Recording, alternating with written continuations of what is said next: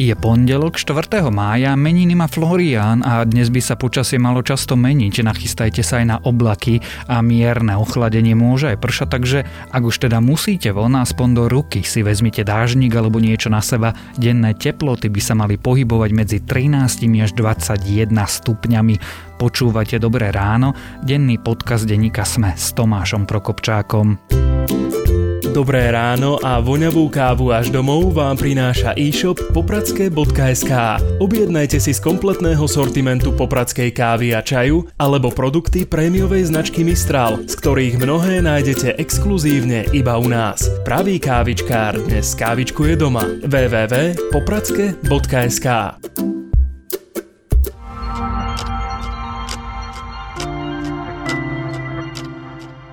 a začneme ako vždy krátkým prehľadom správ. Najdôveryhodnejším politikom je prezidentka Zuzana Čaputová, nasledujú po nej Peter Pellegrini, Igor Matovič a Boris Kolár. Vyplýva to z nového prieskumu agentúry Focus pre televíziu Markíza. Zaujímavosťou tiež je, že viac voličov koaličnej strany Sme rodina dôveruje Pellegrinimu ako svojmu koaličnému premiérovi. Zvyšné obchody by sa mohli otvoriť už od tohto týždňovej stredy. Pôvodne sa pritom mali otvárať až 20. mája. Dôvodom je nízky počet nových nakazených koronavírusom. Otázkou stále zostáva, ako to bude so školami. Podľa Igora Matoviča už koalícia rieši, kto bude novým generálnym prokurátorom. V júni totiž končí funkčné obdobie Jaromírovi Čižnárovi. Matovič v sobotných dialogoch tvrdil, že v koalícii zazneli 3 či 4 mená a všetko to majú byť čestní ľudia. Česko čeli najväčšiemu suchu za posledných 5 storočí, povedal to český minister životného prostredia Richard Brabec. Niektoré okresy už zakázali napúšťať bazény pitnou vodou. Extrémne rekordné sucho tento rok zažíva aj Slovensko. Podľa britského premiéra Borisa Johnsona mala britská vláda plán, ak by podľahol ochoreniu COVID-19. Johnson sa nakazil novým koronavírusom a skončil na jednotke intenzívnej starostlivosti. Lekári v jednom okamihu dokonca zvažovali jeho pripojenie na umelú pľúcnu ventiláciu. A ak chcete viac správ, nájdete ich na webe sme.sk.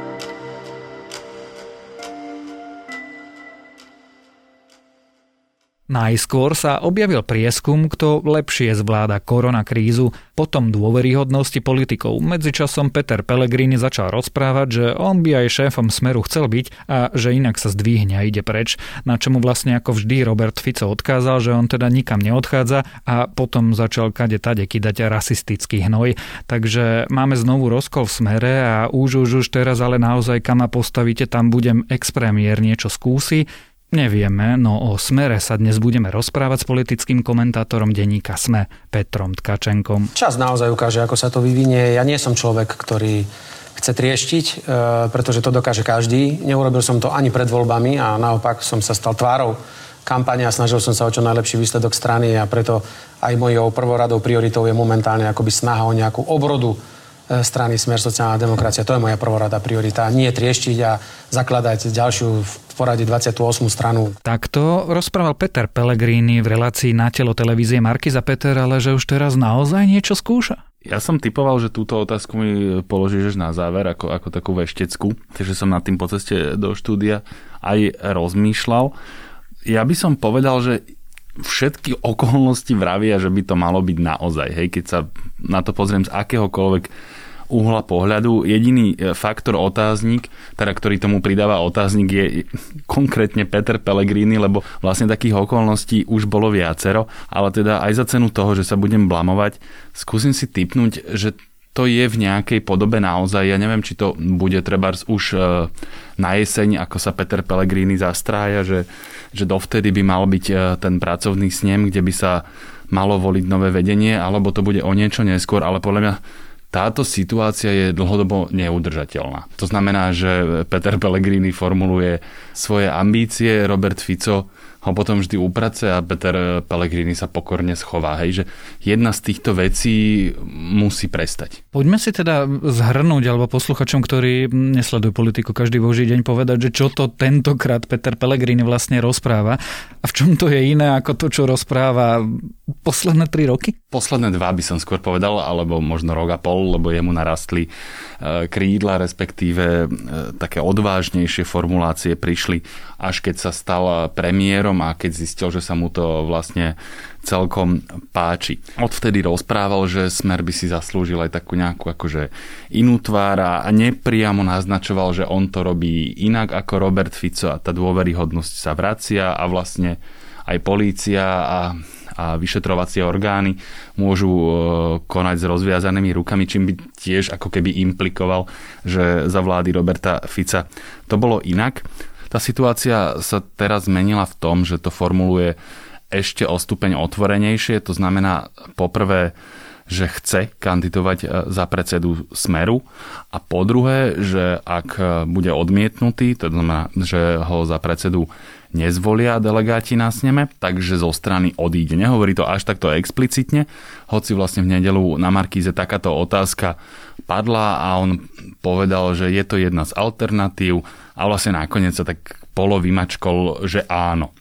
To znamená, že toto je vlastne v normálnej štandardnej strane s normálnymi politikmi by toto vlastne znamenalo vyhlásenie vojny a malo by sa ukázať, kto je silnejší a do tretice v normálnych stranách by z toho malo vyplynúť, že to bude Peter Pellegrini z mnohých dôvodov, že je oveľa dôveryhodnejší a tak ďalej. No ale ako to celé dopadne, to, to ja si teraz úplne netrúfnem typnúť. Čiže ak použijeme pokrovú analógiu. Peter Pellegrini prvýkrát okrem toho, že zamával kartami, dal aj žetony na stôl? Áno, toto platí. Neviem, či prvýkrát, eh, prvýkrát v takejto podobe, hej, lebo on už si viackrát už urobil hambu, hej, keď sa ohradil Trebars proti Ľubošovi Blahovi eh, v tom spore s ministrom zahraničných vecí vtedajším Eh, pánom Lajčákom. Ale teraz eh, je to ešte otvorenejšie, takže áno, nepovedal by som, že len žetón, ale že veľa žetónov v podobe nejakej svojej dôstojnosti alebo, alebo hrdosti. Čo mu odkázal Robert Fico? Ako reagoval na túto opakujúcu sa vlastne situáciu? On sa k tomu zatiaľ úplne otvorene nevyjadril, hoci ten odkaz bol podľa mňa pomerne zrejmý, lebo on teda niekoľkokrát na tlačovej konferencii počas e, uplynulého týždňa hovoril o tom, akým spôsobom chce viesť smer. To znamená, že má ambíciu tým predsedom byť a keď bude predsedom on, tak ním asi nebude Peter Pellegrini.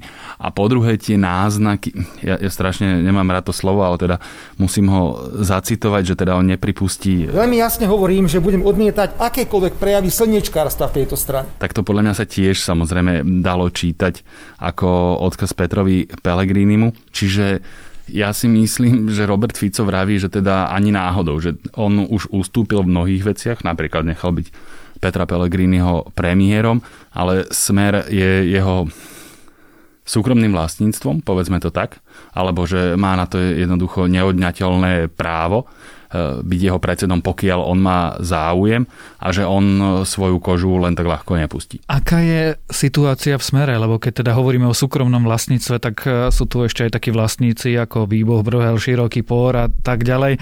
Čo na to smer? Tu sa môžeme predovšetkým dohadovať, alebo teda riadiť sa nejakými povedzme politickými pravidlami, ak nie až zákonmi a tam všetky okolnosti vravia, že ten smer by sa už E, vedel nemať dočkať. Akože už by mal by byť nedočkavý po tejto e, výmene, lebo ako som vravel, ten e, bývalý alebo ten súčasný predseda Robert Fico je značne opotrebovaný, nedôveryhodný, okrem iného na Markíze v nedelu vyšli nové čísla a dôveryhodnosti a tam je Peter Pellegrini, ak si dobre pamätám, hneď druhý za prezidentskou Zuzanou Čaputovou a Robert Fico skončil niekde úplne na dne a čo je zaujímavé, platí to aj pre voličov Smeru. To znamená, že už aj pre voličov Smeru je Peter Pellegrini oveľa dôveryhodnejší ako Robert Fico.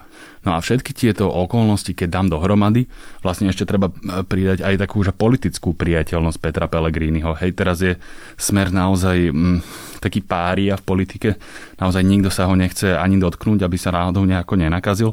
Ja si myslím, že s Petrom Pellegrinim, aj keď to dnes otvorene žiadna strana nepovie, alebo len málo ktorá, tak e, to bude dlhodobo pôsobiť inak, hej, že ten smer má nádej sa vrátiť do ľudskej spoločnosti alebo politickej a niekedy výhľadovo sa podielať na moci. Teda opäť, keď toto všetko zrátam, úplne logické a zrejme je, že má byť ochota toho Petra Pellegriniho vymeniť. Navyše on je, že pripravený, voliči ho chcú, e, tu vlastne by nebolo o čom. Jediná prekážka je, to meno Robert Fico. Ty si práve vysvetlil, ako je to politicky, ako by to v tej strane, keby sme sa riadili nejakými princípmi moci a politiky, malo fungovať. Ale aká je tam reálna mocenská situácia? Robert Fico stále kontroluje vlastne predsedníctvo, nie? Áno, to platí. Robert Fico kontroluje predsedníctvo, to poprvé. Po druhé, vzhľadom na, na dejiny Smeru a to, čo on osobne pre Smer vykonal, je zrejme, že on má v tej strane obrovskú prestíž a že takýto rozkol by stranu vážne ohrozil. To znamená, že keby na silu odstraňovali Roberta Fica. A to zjavne nikto nechce, preto je také vajatanie okolo toho, ale ja sa nazdávam, že už aj napríklad e, Erik Tomáš, ktorého ja teda považujem skôr za človeka bližšieho výrazne Robertovi Ficovi. Vraví, že strana potrebuje novú krv a tak ďalej. Privítali by sme, keby mladší ľudia v smere dostali možno viac príležitostí aby v tom smere zavial taký čerstvejší vietor, viac energie. Že tam jednoducho prevažujú tie racionálne argumenty. Tu je otázka, ako silno sa bude Robert Fico vspierať a či tá strana bude chcieť ísť proti jeho vôli. Prečo sa o tom rozprávame práve teraz? Prečo len v situácii pred voľbami Tomáš Drucker zaklada stranu. Veľa sa špekulovalo, že Peter Pellegrini môže byť tvárou tejto strany. Tá strana by nemala štyri niečo, ale určite by sa dostala do parlamentu. Prečo teraz, mesiac, dva mesiace po voľbách sa rozprávame o odchode Petra Pellegriniho? Ja si myslím, že tam od začiatku respektíve dlhodobo funguje tá ambícia Petra Pellegriniho ujať sa zavedenej, etablovanej strany menom Smer, lebo s každou novou zaprvé ideš do rizika. My dnes asi vieme, že tá strana by sa do parlamentu dostala, ale to on vedieť úplne nemohol. A po druhé je to, je to obrovská politická práca, hej, že na zelenej lúke znie veľa peniazmi, hoci zrejme nejakí sponzory by sa našli, e, niečo vytvárať, čiže oveľa pragmatickejšie je pokúsiť sa ovládnuť ten smer a to je to, o čo sa teraz Peter Pellegrini pokúša. Predstavme si ale teda scenár, že k tomu stretu dôjde, otvorene dôjde a Peter Pellegrini prehrá. Vieš si predstaviť, že Pellegrini odchádza zo smeru? Ja si to predstaviť viem.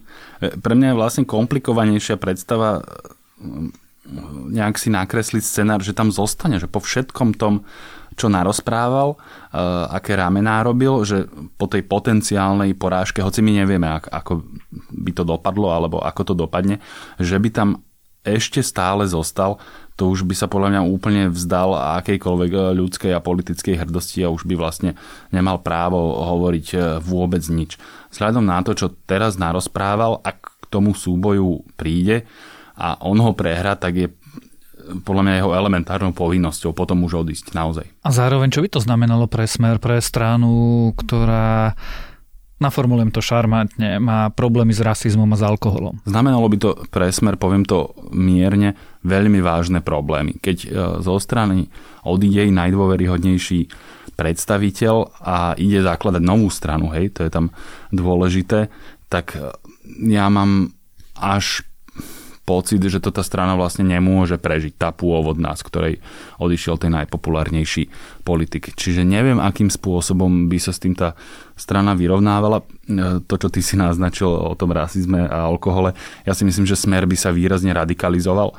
To znamená, že by ukazoval na Petra Pellegriniho ako opäť použijem to slovo ako na toho liberálneho slniečkara a podobne, čo by Možno, že by to tej strane zachránilo ešte po ďalších voľbách parlamentnú budúcnosť, ale podľa mňa by dlhodobo bola už odsúdená na zánik. A potom by sa zlúčila s Kotlebovcami. To už je tvoj scenár, e, toto by som si netrúfal takto povedať. Začali sme otázkou, či tentokrát je to už naozaj. Skončíme otázkou podobnou a teda keby si si mal typnúť, ako to dopadne, či k tomu stretu vôbec dôjde a k nemu dôjde, kto v ňom zvýťazí. Ako by to podľa teba bolo? Ja chcem stále veriť že existujú nejaká politická logika a pravidlá, e, čiže e, budem z toho vychádzať pri formulácii toho záveru. To znamená, že k tomu súboju v tomto volebnom období prísť musí a všetko, naozaj všetko mi vraví, ak si odmyslím tú autoritu predsedu Fica, že to musí vyhrať Pelegrini. Toto všetko ale platí, vravím za tých okolností, že platia politické pravidlá. To znamená, že Peter Pellegrini bude vykonávať tie ambície tak, ako ich naformuloval. To znamená, že naozaj do toho súboja pôjde a nestiahne chvost, keď na ňo zase niekto vyťahne ukazovák. Čo sme už veľakrát videli, že sa nestalo. Presne tak, takže s týmto nech posluchač narába. Veľmi jasne hovorím, že do vedenia tejto strany dám všetky skúsenosti za posledné roky, ktoré som nabral, či už ako opozičný poslanec, politik alebo ako predseda vlády. A urobíme všetko preto, opakujem ešte raz všetko preto, aby smer sociálna demokracia opäť zaujal svoje miesto, e, ktorému patrí, to znamená, aby sme opäť vyhrali nasledujúce parlamentné voľby. O situácii v smere a o mocenskom súboji medzi Robertom Ficom a Petrom Pelegrinim sme sa rozprávali s politickým komentátorom denníka SME Petrom Tkačenkom.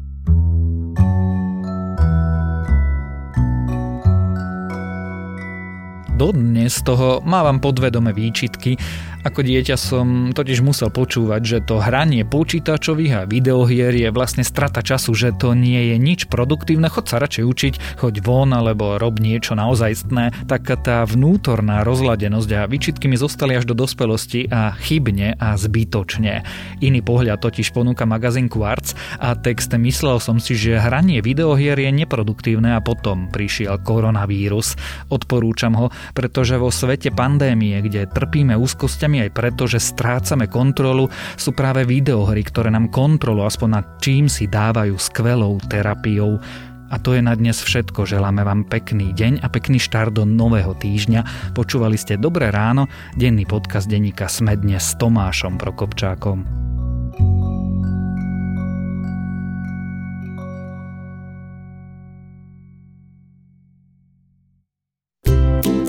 Podcast Dobré ráno a voňavú kávu až domov vám priniesol e-shop popradske.sk. Nájdete tu kompletný sortiment popradskej kávy a čaju, ako aj produkty prémiovej značky Mistral. www.popradske.sk